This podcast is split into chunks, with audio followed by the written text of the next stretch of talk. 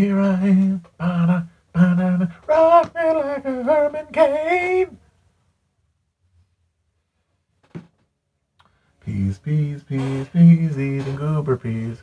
Goodness, how delicious, eating goober peas.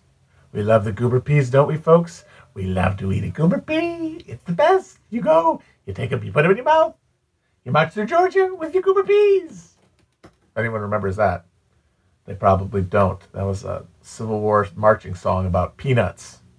That's how unentertained people were back there. They had to sing songs about goddamn peanuts. How sad. Can you imagine? How bizarre. How bizarre. So today we're going to talk about the first chapter of Reconstruction. But before we start, just do a little how you doing, everybody? Don't worry. If anybody didn't do the reading, it's no big deal. The first chapter uh, is mostly setting the stage. It starts with the Emancipation Proclamation, the signing of the Emancipation Proclamation, and it's uh, essentially focuses on the way that the Civil War had broken apart American society, how it was exposing and intensifying friction points between elements of the social order uh, and most importantly creating new formations and new relationships between them. That's that's what uh, that chapter is really about. Before you've even gotten to the end of the war. Uh, and what Foner does is he basically goes through the North and the South and examines the uh, ways that the different broad social groupings of the North and the South have been changed by the war, starting, of course, uh, with the slaves, uh, who by 1863 had begun in huge numbers to uh, resist plantation authority, to flee to Union lines whenever they have a chance, uh, and to, in general, withdraw their labor from uh, the Confederate war effort. This is what uh, Du Bois, I know, calls in his book general strike. That's how he frames it. And that what Foner is getting at here, most importantly, is that this is an assertion in the context of the war uh, of like black uh, freedom and and an assertion of black rights uh, and a demand for not only the end of slavery but the end of the the social caste system that had emerged. Uh, and on the other hand, the non plantation owning white population of the South, uh, at the same time that this was happening, at the same time as, as slaves were sort of rebelling and resisting slavery and aiding the Union Army. Uh, the upcountry, as they're known, Southern whites, the poor subsistence, largely subsistence farmers of uh, the Appalachians, but and, and essentially anywhere uh, of mountainous terrain where plantation agriculture and the hegemonic culture that plantation agriculture created couldn't sustain itself. And in those places, resistance to the Confederacy was always relatively high and got higher over the course of the war as the Confederacy uh, asked more and more of smallholders, of poor whites, and less and less of uh, the rich plantation owner class. Uh, the the South instituted a draft before the North did it exempted before the North it had its hundred dollar man policy. It exempted owners of slaves, I believe more than twenty slaves, from conscription, and uh, most interestingly and importantly, I think, uh, the interests of individual slave owners came to conflict with the interests of the Confederate uh, cause because there was money to be made from dealing cotton and other materials to the Yankee invader, which was too much of a temptation for many southern uh, uh, southern plantation owners to resist. Meanwhile, the poor upcountry whites were the, the vast majority of the uh, military. They were they were they were the the the, the cannon fodder of the war, uh, and they were also uh, asked to pay the lion's share of taxation and suffer the most were the ones who stayed home uh, uh, due to shortages in food. There were bread riots throughout the South. There's a the most famous one was in Richmond, but they were all over the South. And this led to uh, wide wide scale sabotage, re, uh, draft resistance, uh, and Union sentiment uh, in the upcountry of the South. Now, that did not translate to some sort of solidarity with slavery, uh, with slaves, because uh, in many cases, upcountry Southerners blamed blacks for slavery as much as they blamed uh, the owners of blacks for slavery. Uh, and I just, there's one quote from that Foner uh, puts in here from a Methodist circuit riding preacher in uh, eastern Tennessee, which was a hotbed of anti Confederate sentiment because it was mountainous. Uh, and in fact, if it hadn't been for the quick deployment of Confederate troops to uh, root out Unionist sentiment and hang Unionist leaders, there's a good chance that Eastern Tennessee could have seceded from Tennessee the same way that Western Virginia did earlier in the war. Uh, which, by the way, West Virginia uh, being able to secede from the Confederacy and become its own state, that was the one site of, of uh, the war where uh, McClellan was able to uh, distinguish himself at all. That's where he got his early reputation was in securing Western Virginia, which allowed it to secede from the Confederacy. That would that, that could have happened in Eastern Tennessee, uh, except for the the Confederate Army, which came in and started hanging people without due process because they love liberty so much.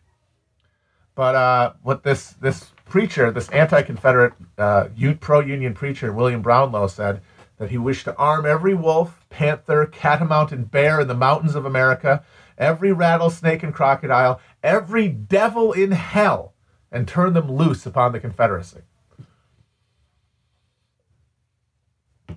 I just, and that's the way that like people who now all have Confederate fucking flag shit on their houses and, and their shirts and stuff. That's how people at that point felt about the Confederacy, because you're always most aware of the exploitation uh, being perpetrated by those uh, nearest you, and then.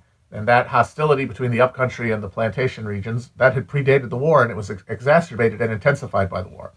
Uh, and Foner notes this just to say once again that this is a moment of profound friction and conflict and change.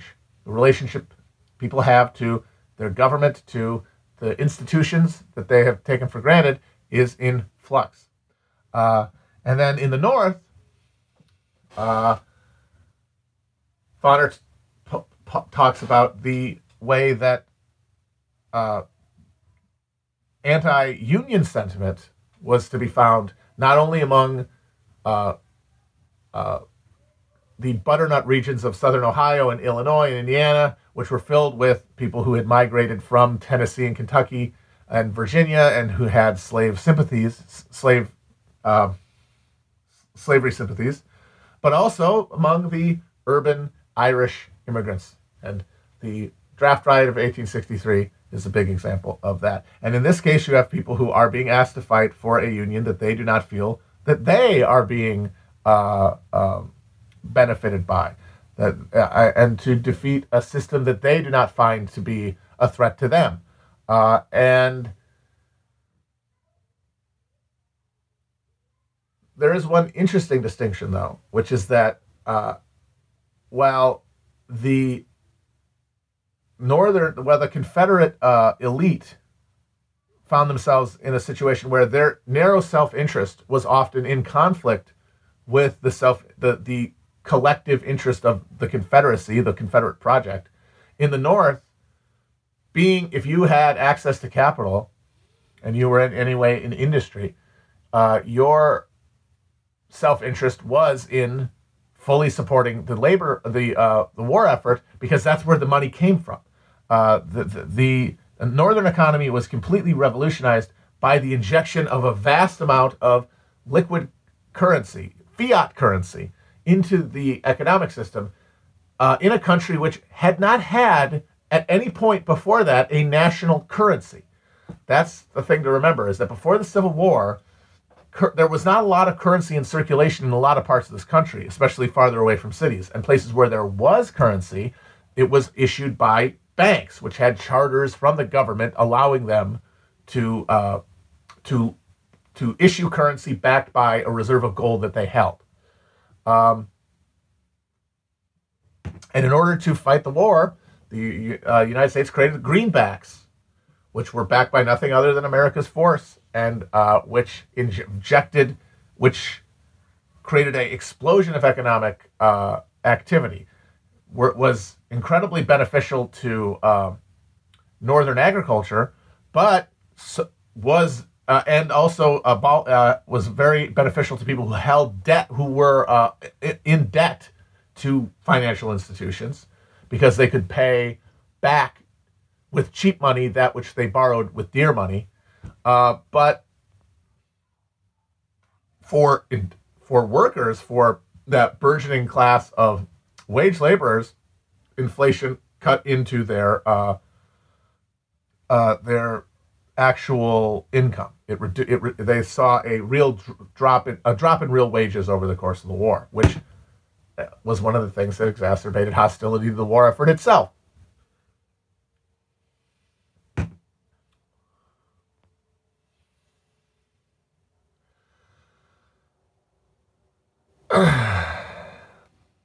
and so, in pointing this out, Foner is saying these systems are in flux, and more than anything, we are seeing one system be destroyed and another defeat uh, victorious. Uh, the contradictions within them both contributing to their victory and the, the, to the defeat. Uh, and if anybody, I mean, honestly, I don't think there's any case to be made that there is a moral that you could say that there is a moral superiority in any sense to to the Jeffersonian small government model as it ended up being practiced in the South. Because one of the big things that kept those poor whites so poor is that there was very little taxation or infrastructure or or public education of any kind in the South, which is one of the things that actually paradoxically allowed for the uh, tension between poor whites and plantation economy to remain latent was because not a lot was asked of poor people. There was very little taxation in the first place, uh, and that and that allowed the state to sort of be seen as you know not an interdicting fact in people's lives.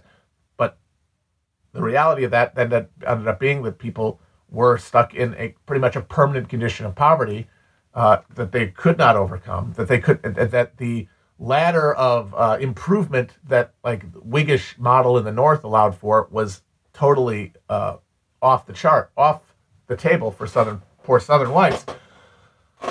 But that was not because it was not the result of uh, explicit policy, but rather the lack of policy. It was not necessarily directly tied to uh, tied in the minds of you know poor whites to uh, the state itself, to the to the powers itself. That changed though when taxes started going up to pay for the war and conscription started to send people to fight the war.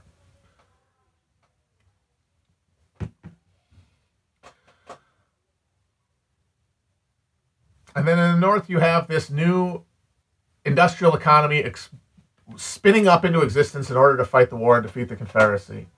Uh, and in so doing, creating one, the huge expansion of the concept of rights, the concept of liberty in America, uh, in a positive direction instead of the notion of you know negative rights that had predominated in the constitutional in the early federal era uh, because of you know the, the the fact that there there was a war on that was over the course of the war more and more identified with the cause of human freedom.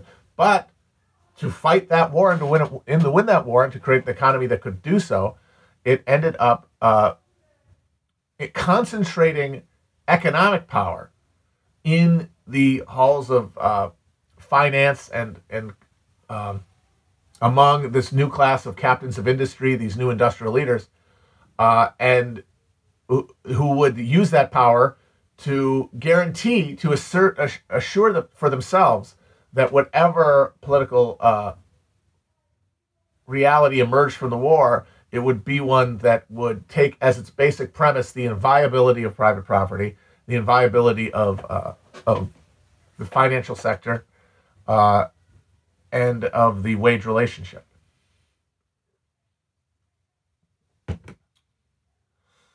More than anything, Foner in this chapter is saying that is pointing out the, the, the points of friction, conflict, and opportunity.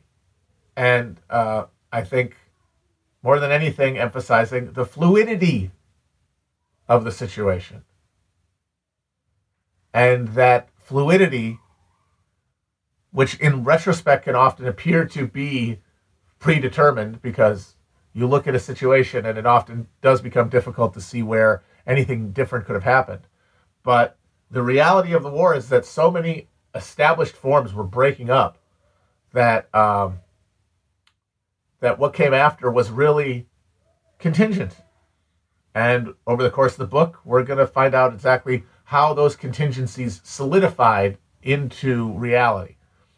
Uh, oh, but I was off track for a second. I was talking about how I don't think there is a moral, there's no argument you can make morally that the plantation system that emerged in the South out of the Jeffersonian notion of small government was in any way superior to the Northern Federalist slash Whig notion of internal improvements and central authority. So if there is no moral uh, superiority there, and even like stipulating, let's stipulate that that fed, the Federalist free system isn't even better. I mean, I, I don't think that's true. I think if you have slavery in your system, it's inherently worse. But forget that. Say they're fine, or say they're equivalently immoral because they're equivalent in that they are systems of class oppression. They are systems of extraction of surplus from one group of people for the enjoyment of another. That's the case in both systems. The mechanisms, the social forms are different, but that's the reality of both of them. And then they went to war with one another. And one of them, at every point, all of the things that were supposed to be virtues of the system ended up undermining the ability of the state to defend itself. Whereas in the North, every system, every element of the system combined to make this uh, system into a more effective fighting force, into a more effective defender and exerter of its state uh, prerogative. And if morals are out the out of the door, then the, the which one was better, to me, is solved. Hamilton was right. Jefferson was wrong. The war, the Civil War proved it. You can't say one was morally superior to another, or that one system had a, had a had a superior respect for individual freedom or rights or liberty or any of that bullshit. Neither of them did. They are both systems of securing class rule. One of them secured it effectively, one of them secured it hilariously ineffectively, and was essentially subsidized by the other until it could no longer sustain it, until that relationship couldn't sustain itself, at which point it was destroyed by the other.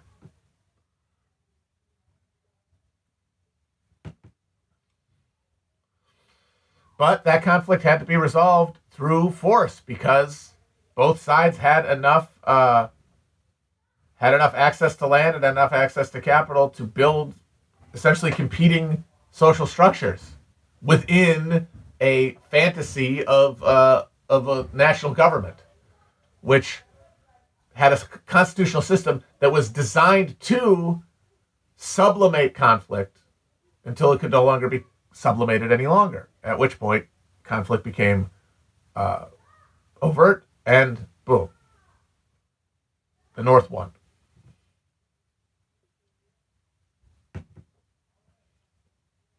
Did Larry Flynt really die? Damn.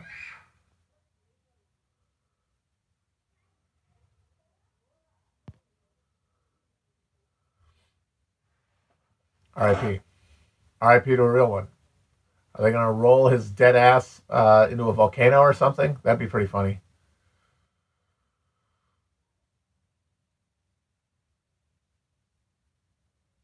So if anybody has any questions about what was in the first chapter, we could go over them a little bit. Otherwise, we'll really get into it, I think, next week. I'm gonna do two chapters, and I'm gonna for that one I'm gonna like take notes and everything and go through them. This time I didn't really do that. Uh,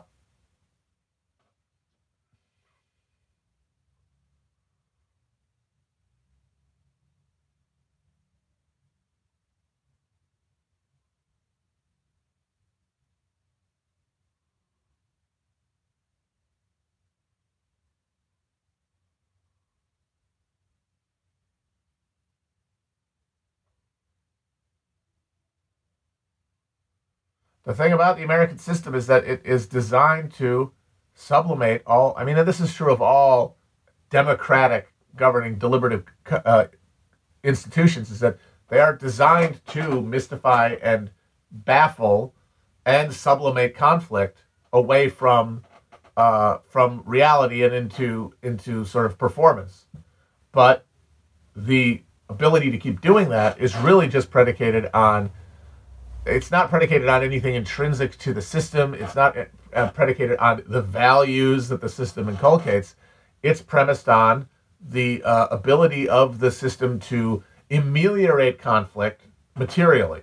And in America, that has always been the ability to after uh, to offload issues, offload social conflict through the uh, assimilation of land uh, and the distribution of uh, resources through expropriation here and then globally. That that's been always it. And and the current conflict we are in is that we have reached the point of where expropriation has has become diminishing, where we have a diminishing returns for expropriation, and that that that means that the latent conflict is reemerging. Uh, and the Civil War was a similar situation. The the uh, the only way to ameliorate the conflict between the northern and southern modes of production was continued expansion on the terms of the South, but that over time became too uh, too existentially threatening to uh, the northern political system and, and, and economic system.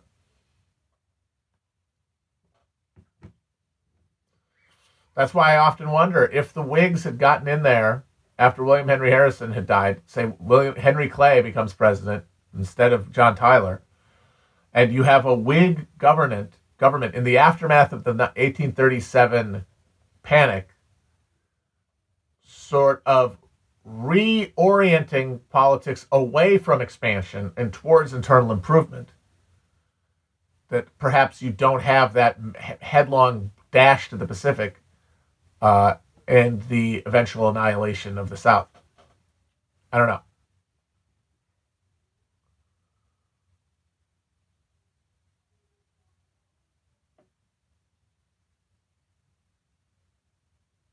Someone says the slavery was the only system that could make the South economically competitive with the North. That is true, because it was it was it was it was the it's the land that allows for uh, for um, you know, massive profit through the, the sale of uh, cash crops.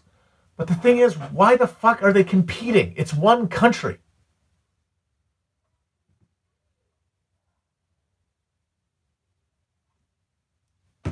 The whole notion of the of their of them being in competition arose from the historical accident of uh, of the states coming in as sort of equals rather than as the, the it emerging as a as a uh, as like a a whole uh, a whole political unit.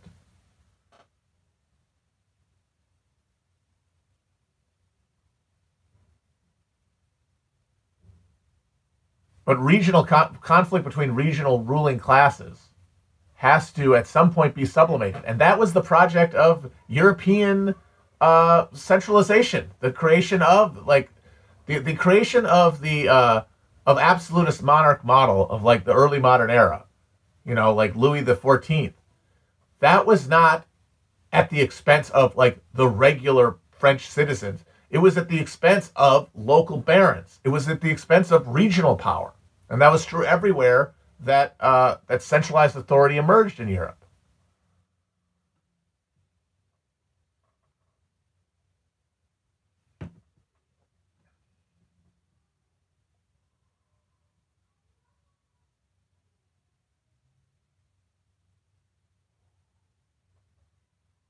How radical were the German immigrants in Missouri during the war and Reconstruction? They were certainly more radical than the fucking regular white people who lived in Missouri, that's for sure.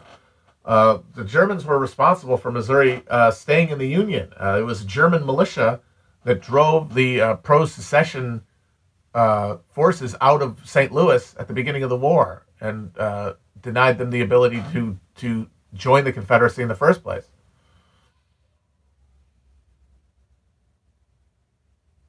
And yeah, uh, the the German immigrants of, of Missouri, but also Ohio, Wisconsin, uh, they were Pennsylvania.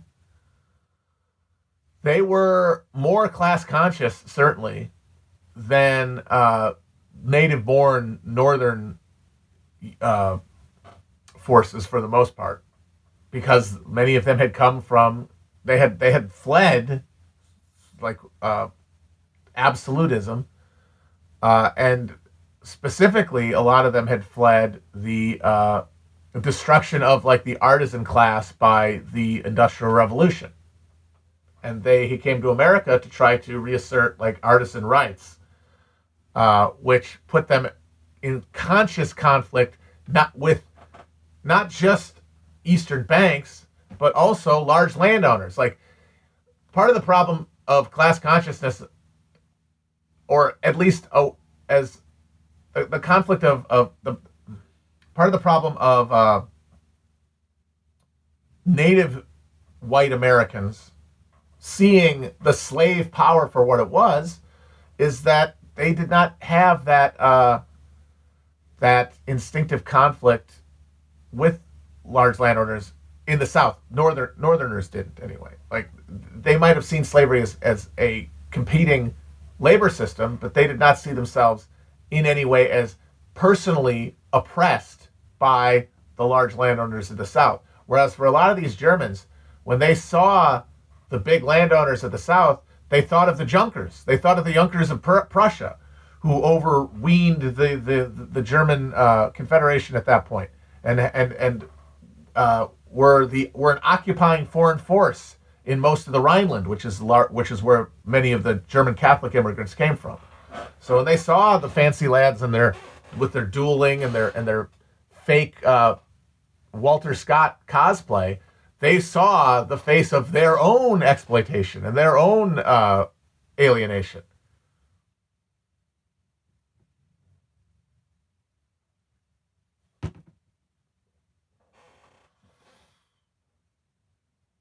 Fuck you. I'll pronounce it how I want. Junker? That's stupid. I'm, a, it's, I'm an American. I'm calling it Junker. Kick you in the Junker.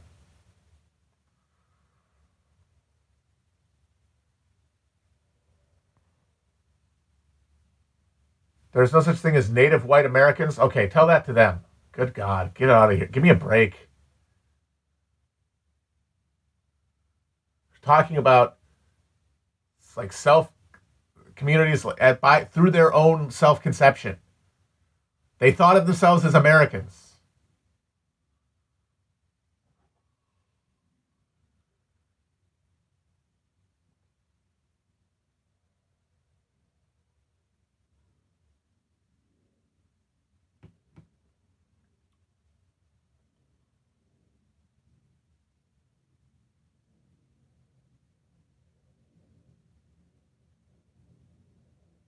Yes, Muncher with uh, Baron von Munchausen.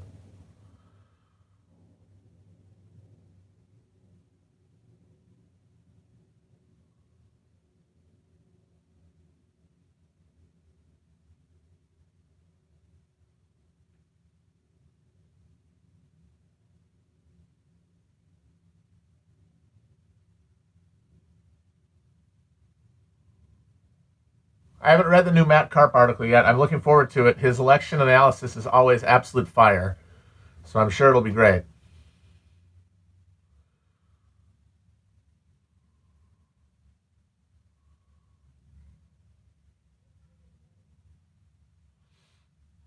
I don't actually. Someone asked about the counterfactual uh, 1848. That's not one where I really feel like there was a lot of uh, possibilities outside of what actually happened. Uh, that was really. That's why would I have read that? I don't. Why would, all right. Um, because it was a, a, a movement of people who had no co- common cause, that there was no unity at all. And in and, and you can't even say that unity could have come through struggle the way that it might have happened and was happening to some degree for the course of the Civil War, because there was no struggle to unify through. It was always piecemeal, haphazard, uh, the the uh, spontaneous, uh, unmarshaled, and unled. Uh, and it was a it was a continent wide emergence of uh, more than anything bourgeois insistence upon uh, like the liberal state, and as that meant a lot of coalition building with like early forms of working class organization. But once again, the working class in practice was still very much in its infancy at that point in Europe. The majority of uh, workers who rebelled in the cities of Europe during 1848 were not uh, wage workers for say They were mostly artisans who were being squeezed by the, the like the imposition of free trade and, and uh, and the uh, you know concentration of capital, which was still which was early, but was still was still pressing them. It was essentially a uh, a uh, yeah, it was a combination of a new urban small bourgeois fighting with a sort of pre-capitalist, uh, allying with a pre-capitalist artisan class, and on an ad hoc on an ad hoc basis, mostly organized around questions of nationalism and language. Uh, and in such a situation, I really don't think that there there there are way too many things that would have to go drastically differently in order to have the overall contours of that event change in any significant way.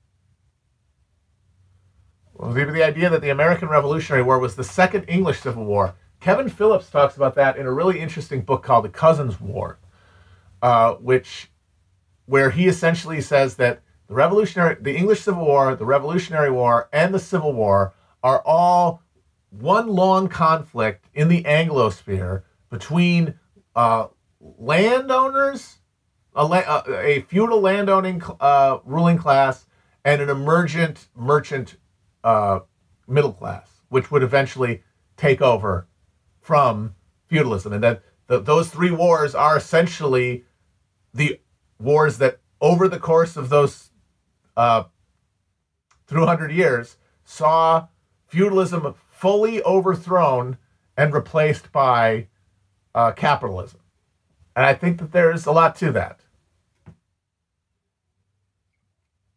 And his main argument is, is that the social basis of the two sides in all three of those wars is basically the same. The English Civil War, obviously, you can't say that this is true completely. You know, there were examples, there were counterexamples on each side, but it was broadly a battle between uh, emergent urban, urban merchants and big landowners.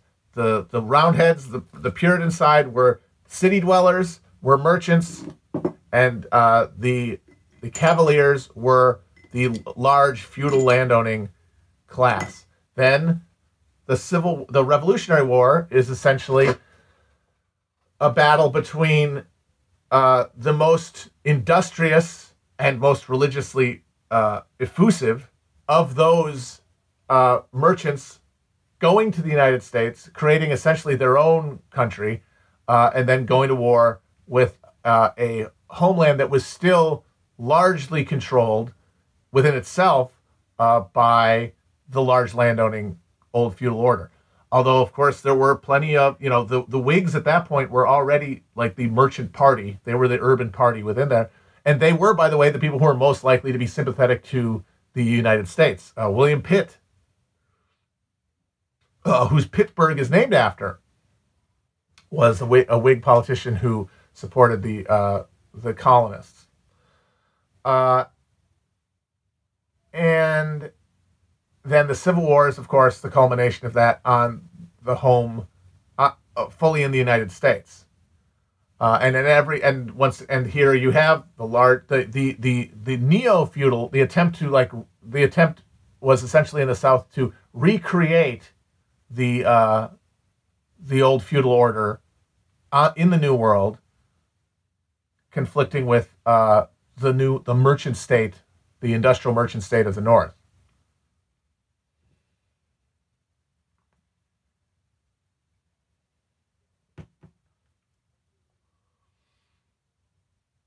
and like these battles are are are a war in the place where capitalism is emerging in its in its like most effective and uh, durable form out of sort of a feudal loam but that process is not a a fast or uh, decisive one it is a it is a dialectical process it is existing forms of power, negotiating with emergent forms of power through politics, and when politics fails, through warfare.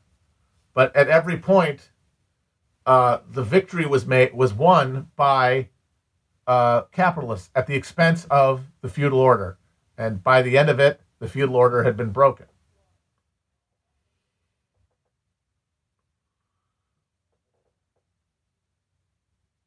The mule feudal guys in the revolution did not mostly side with the United with uh, the revolution. That's not true. The reason that Cornwallis marched south uh, after taking after they took uh, uh New York is because there was much more loyalist sympathy in the South amongst the large landowners. Now, guys like Washington and Jefferson, of course, were pro uh, um, were pro revolution, but that was not true broadly among the uh, the large landowning class in the South. They tended to be more loyal, more Tory. Uh, guys like Washington, the reason that they were for the Union is because uh, you know, have you ever noticed it's mostly guys from Virginia, the state that's closest to the the northern uh, merchant capitals, that's whose economies are most tied in there those were the people who were the most who were the large landowners of the South who were most like most likely to support uh, the Patriot side.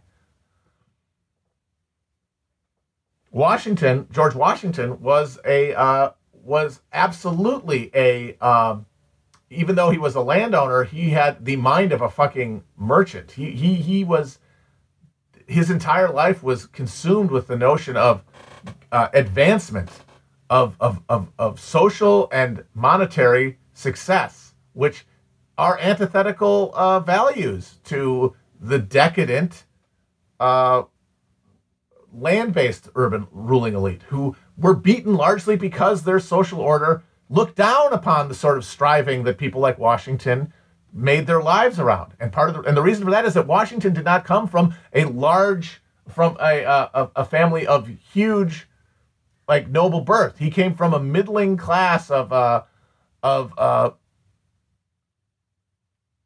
of landowners and uh, clergy, actually, who came to America and immediately started g- grinding. He was he was from a long line of grinders. Uh, which is not true of the, a lot of the la- large landowners uh, of the South who supported uh, supported the king. And the thing that in that book, by the way, that will that Phillips gets really into that reflects what Foner's talking about is that in every region there was a conflict between upcountry poor settlers and the settled uh, like delta plantation region settlers uh, and wherever and whatever political the politics of the uh, of the elite were the upcountry poors had the opposite. So wherever there was hegemonic support for the uh, patriot cause among the local elite, the local uh, smallholders and poor people, poor whites were Tories, and wherever the large uh, large landowners and large elites were Tories. The local smallholders and poor people were patriots.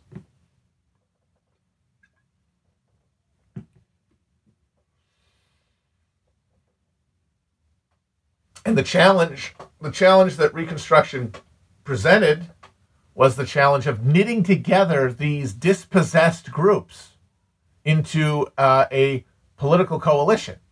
And that did not happen. And the fact that it didn't happen is why uh, why the Yankee Leviathan ended up becoming uh, completely captured by uh, the emerging industrial robber baron elite.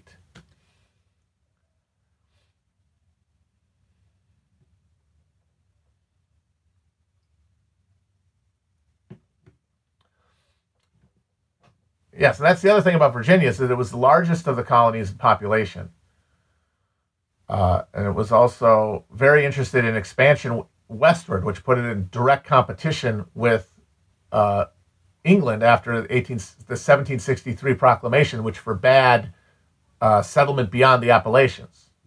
And guys like George Washington had direct financial interest in seeing those lands explored, settled, and sold because land speculation was a huge uh, potential revenue source.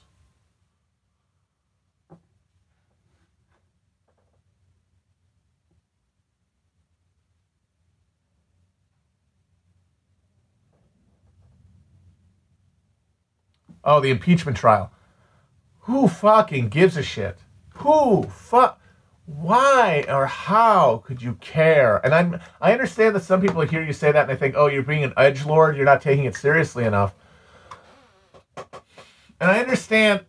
I don't want to make people. I, I I don't want to feel like oh it's not a big deal. It was pretty fucking wild when people rushed the Senate and like that is kind of wild that that happened and that the president told people to do it. That is that is a new shift. That's a new phase. I understand that, but this particular uh, thing, this, this particular process, the impeachment trial after the guy's out of office it really does feel like more than anything, it is a emotional uh, pressure release. It is a way for people to have their feelings validated and go through their trauma and then sort of heal about it. And if you want to do that, if you have the trauma and you feel like that's helpful, that's fine.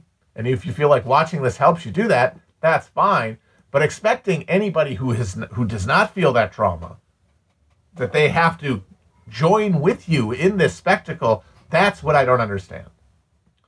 And that's where I refuse to go along with it. Because everyone knows what's going to happen. There is no amount of eloquence, there's no amount of uh, persuasive evidence that could be presented that will get a conviction out of this process. There are not enough Republicans who want to lose their next election, basically, and so they're not going to do it. They will not happen.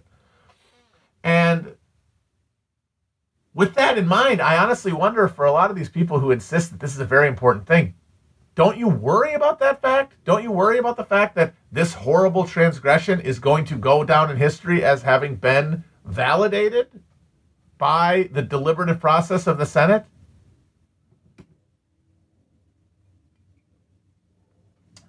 The only way this thing makes sense as a political project is if you are really convinced that that Capitol breach is going to be the thing that destroys the Republican Party. That the that the center of gravity of American politics is going to shift away from Republicans because they refused to condemn this thing fully. And I think that's the only kind of that's the kind of thing you can only believe if you really do live in a bubble. If you and, and of course, no one is more bubbled than these fucking dipshits in Washington.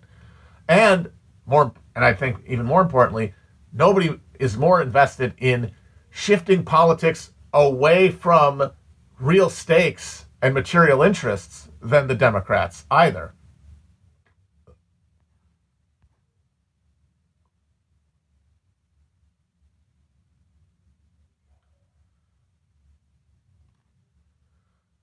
Capitalism did replace feudalism not in the sense that because people are pointing out like we're going back, to, we're going towards something that is going to be neo feudalist, techno feudalism, and doesn't that mean that feudalism never went away? A mode of production is a bunch of things. It's a bunch of social concepts, and the thing is, is that feudalism had at its at its social base an understanding of the world that is not the same as capitalism. The capitalism, the liberal liberal subjectivity is not feudal. It is different. And so in since now liberal subjectivity is hegemonic, feudalism is gone. Now if capitalism is replaced with this system of like feudal obligations enforced through technological means, not through social means, you could say that, like, as a mere um, mechanism of extraction, that you have something that resembles feudalism, but its social basis is completely different. It, the, the social uh,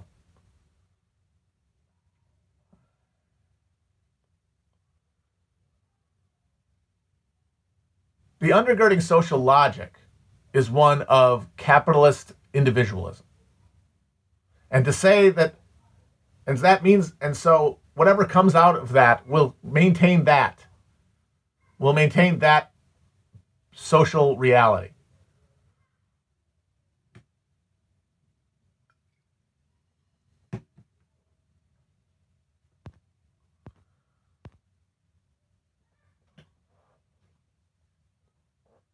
I mean, if you really want to go back far enough, like it's always been a war between masters and servants, and masters have always won.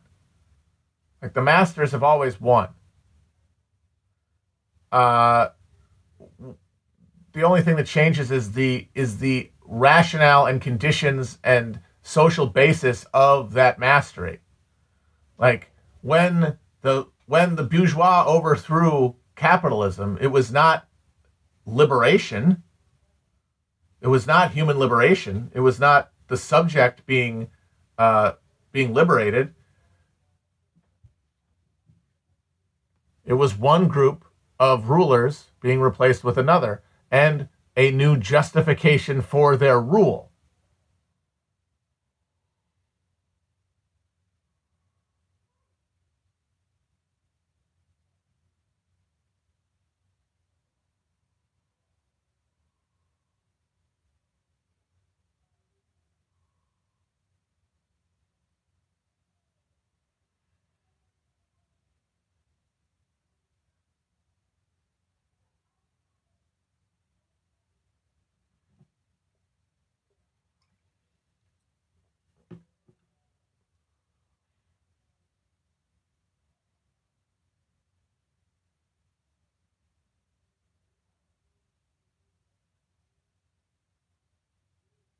Was there anything progressive about the American Revolution? Yes. Like it's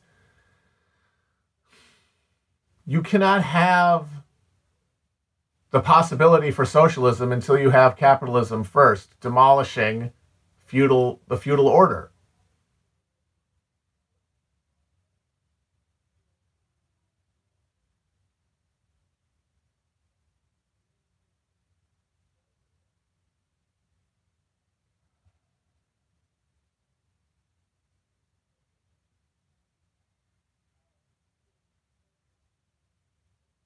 Right. Socialism is a shadow form of capitalism. It is it is only conceivable in the real context of capitalism and capitalist relations that allows socialism to emerge as a, a conception.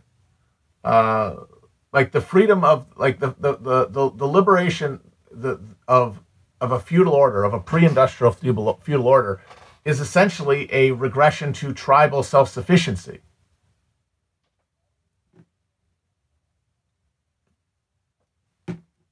And then capitalism gives birth to socialism as as a as its as a, a culmination.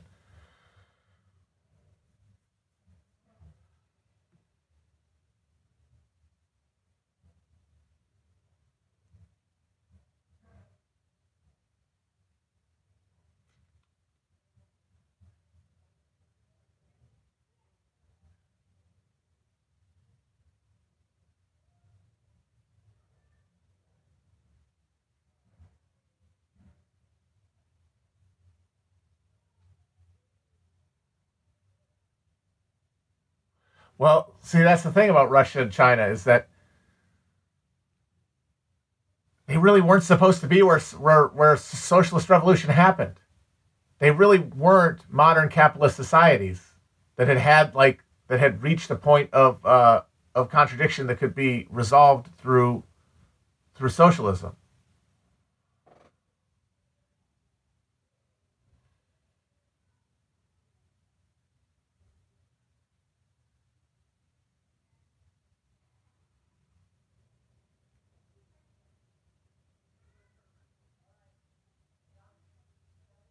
Yeah, like I'm more and more come to the idea that I kind of think that once the once the German Revolution failed, the Bolsheviks should have made a deal with the peasants. I think maybe Bukharin was right in the whole debate about what to do about industrialization and what to do about the peasantry. Because the, the entire premise of the Bolshevik, Bolshevik Revolution has been had been as the opening act of a world revolution. Yeah, but would have would World War II have happened the same way? See, that's there was no when Bukharin was arguing for this stuff, the Nazis didn't exist yet. They were not in charge. Like the you you're looking back through the lens and saying yes, but they needed to do all that to win World War II. That's not historically grounded. That's trying to like pick a side and win an argument.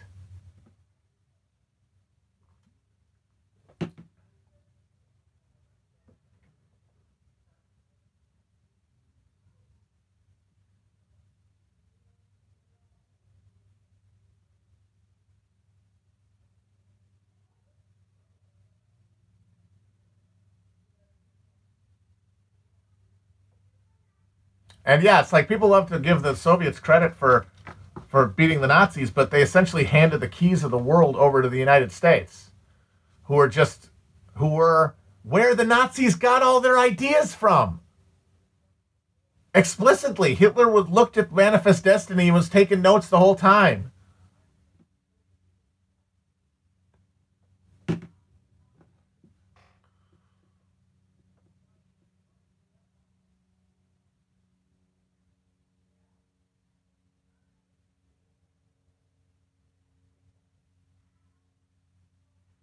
Thing is, is that there's nothing that's inevitable. Nothing is inevitable. In retrospect, when things have solidified into history, you can see why maybe something else couldn't have happened. But those those uh, those superpositions don't solidify until the moment of action, until things occur that can that can that can be looked back on. So, like, it, the degree to which people turn Marxism into a teleology of inevitable victory, which I think honestly is more of a 20th century thing than a thing people still think.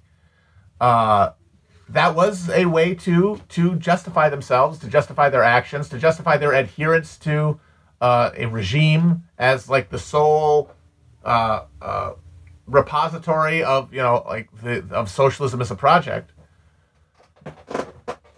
There's no inevitability to any of this. But there is within like when within capitalism there is the potential for socialism. That's just the fact. That's the truth. And then you have to analyze that question. And okay, if you if that's true and socialism is superior, then how do we fucking get there? You cannot assume the inevitability of anything.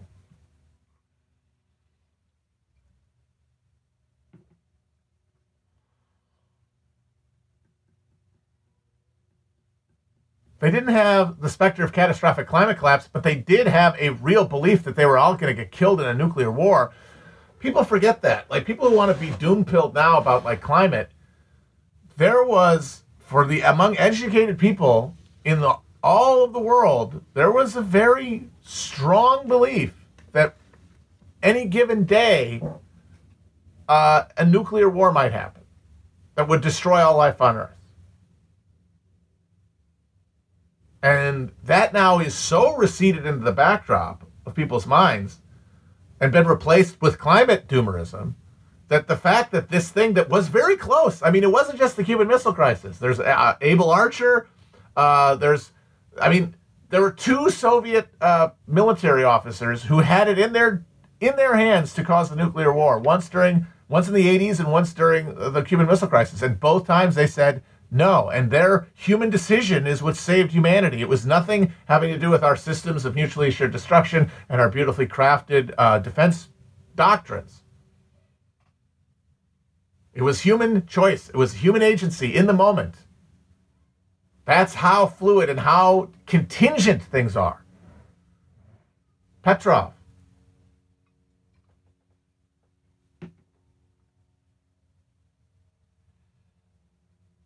And of course, it could happen. And honestly, it'd be kind of funny if we end up getting a nuclear war anyway due to climate change conflict. That's totally possible. But that sure as shit wasn't what people in like 1963 were thinking was going to happen.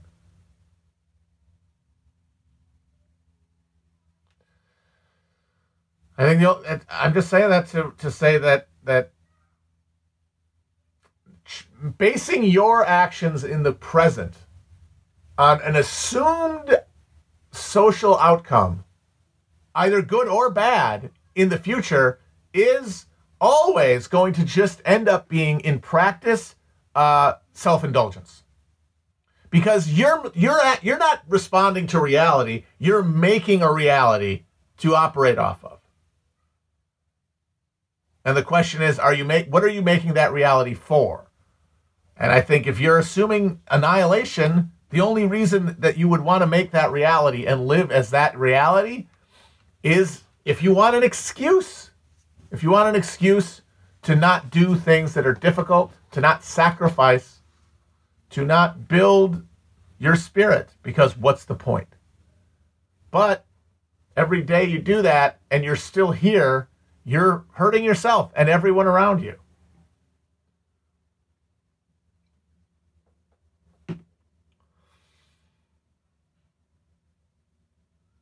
We are, in fact, already dead. I mean, like, we're all, we all died already. Like your life, in the grand scheme of things, is is around down to zero. Like, it's already happened, and this society is already dead. But what comes after it is not known. It can't be known.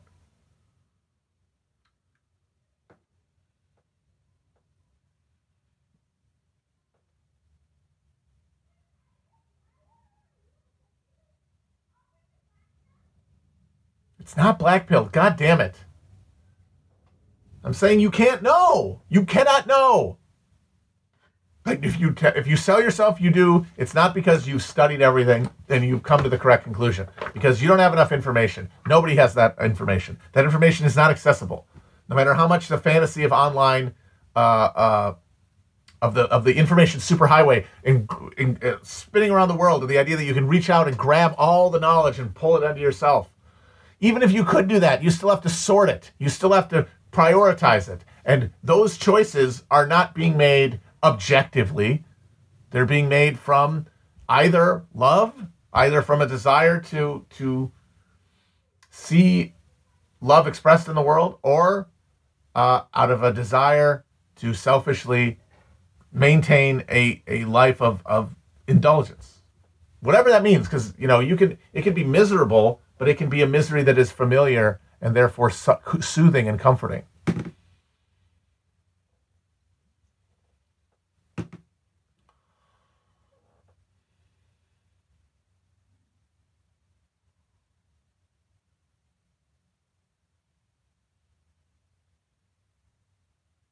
Oh, and on this, somebody asked about antinatalism.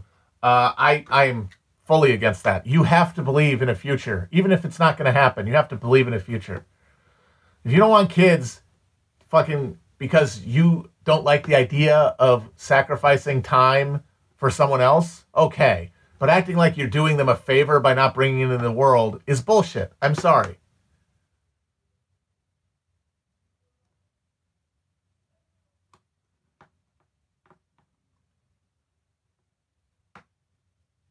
Yeah, First Reformed is a great film and a movie I didn't really appreciate uh, as much when I first saw it because of how enmeshed I was in the very pathologies that uh, Ethan Hawke's character presents.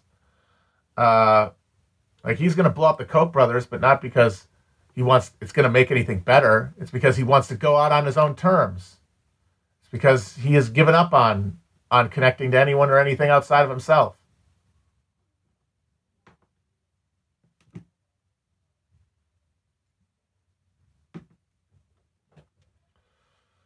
But of course, that doesn't mean anyone is obligated to have kids, like fucking freaks, psychos like Ross Douthat think. But if the choice needs to be, it needs to be interrogated at the personal level, not fobbed off on some ham, cack-handed and self-serving analysis of the geopolitical world or the amount of fucking carbon in the atmosphere. That's made up. That's not real.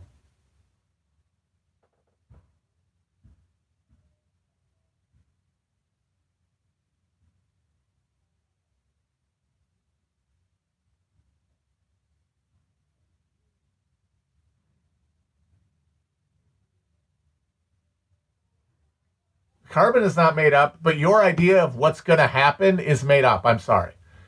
Has to be. You don't know as much as you think you do. I don't. None of us do.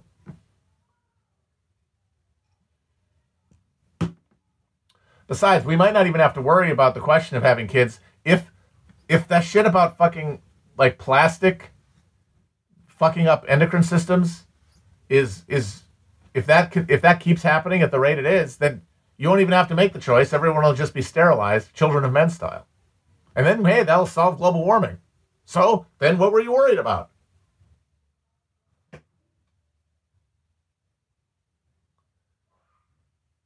Because, like, there you go. There's two things that you can look at the data, and they're both very compelling cases for human extinguishment through climate change, and also the fact that we might not be able to uh, reproduce in 20 years because everybody's balls are filled with fucking uh, microplastic.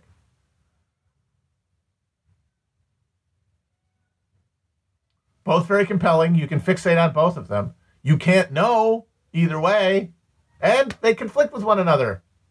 One of them could solve the other problem. Either way, you still got to fucking live. You still got to be alive.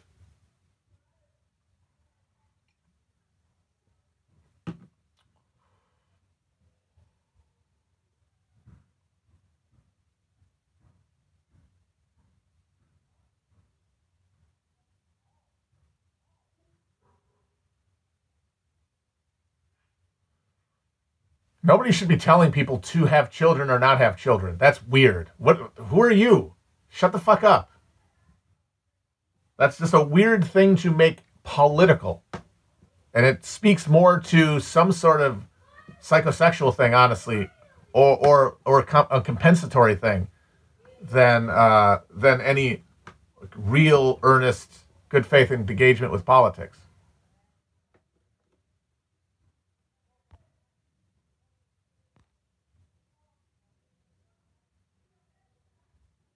And maybe the the garbage, the, the, the algae bloom will eat all the CO two. You don't know.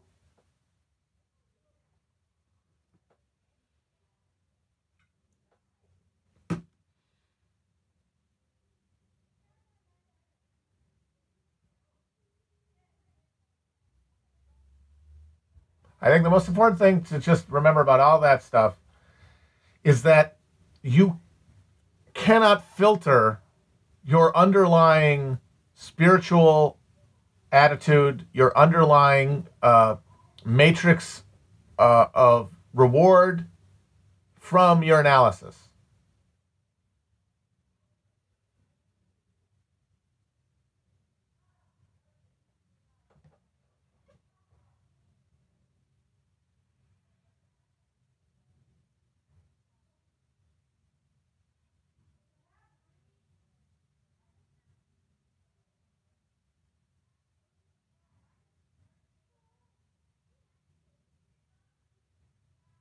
All right, I'm going to wrap it up. So next week, I'm going to read the we're going to read the, the next two chapters, chapters two and three of Reconstruction.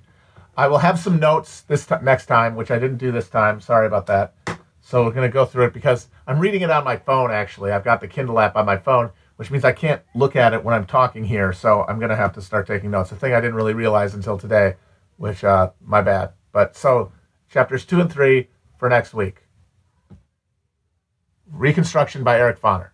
Bye bye.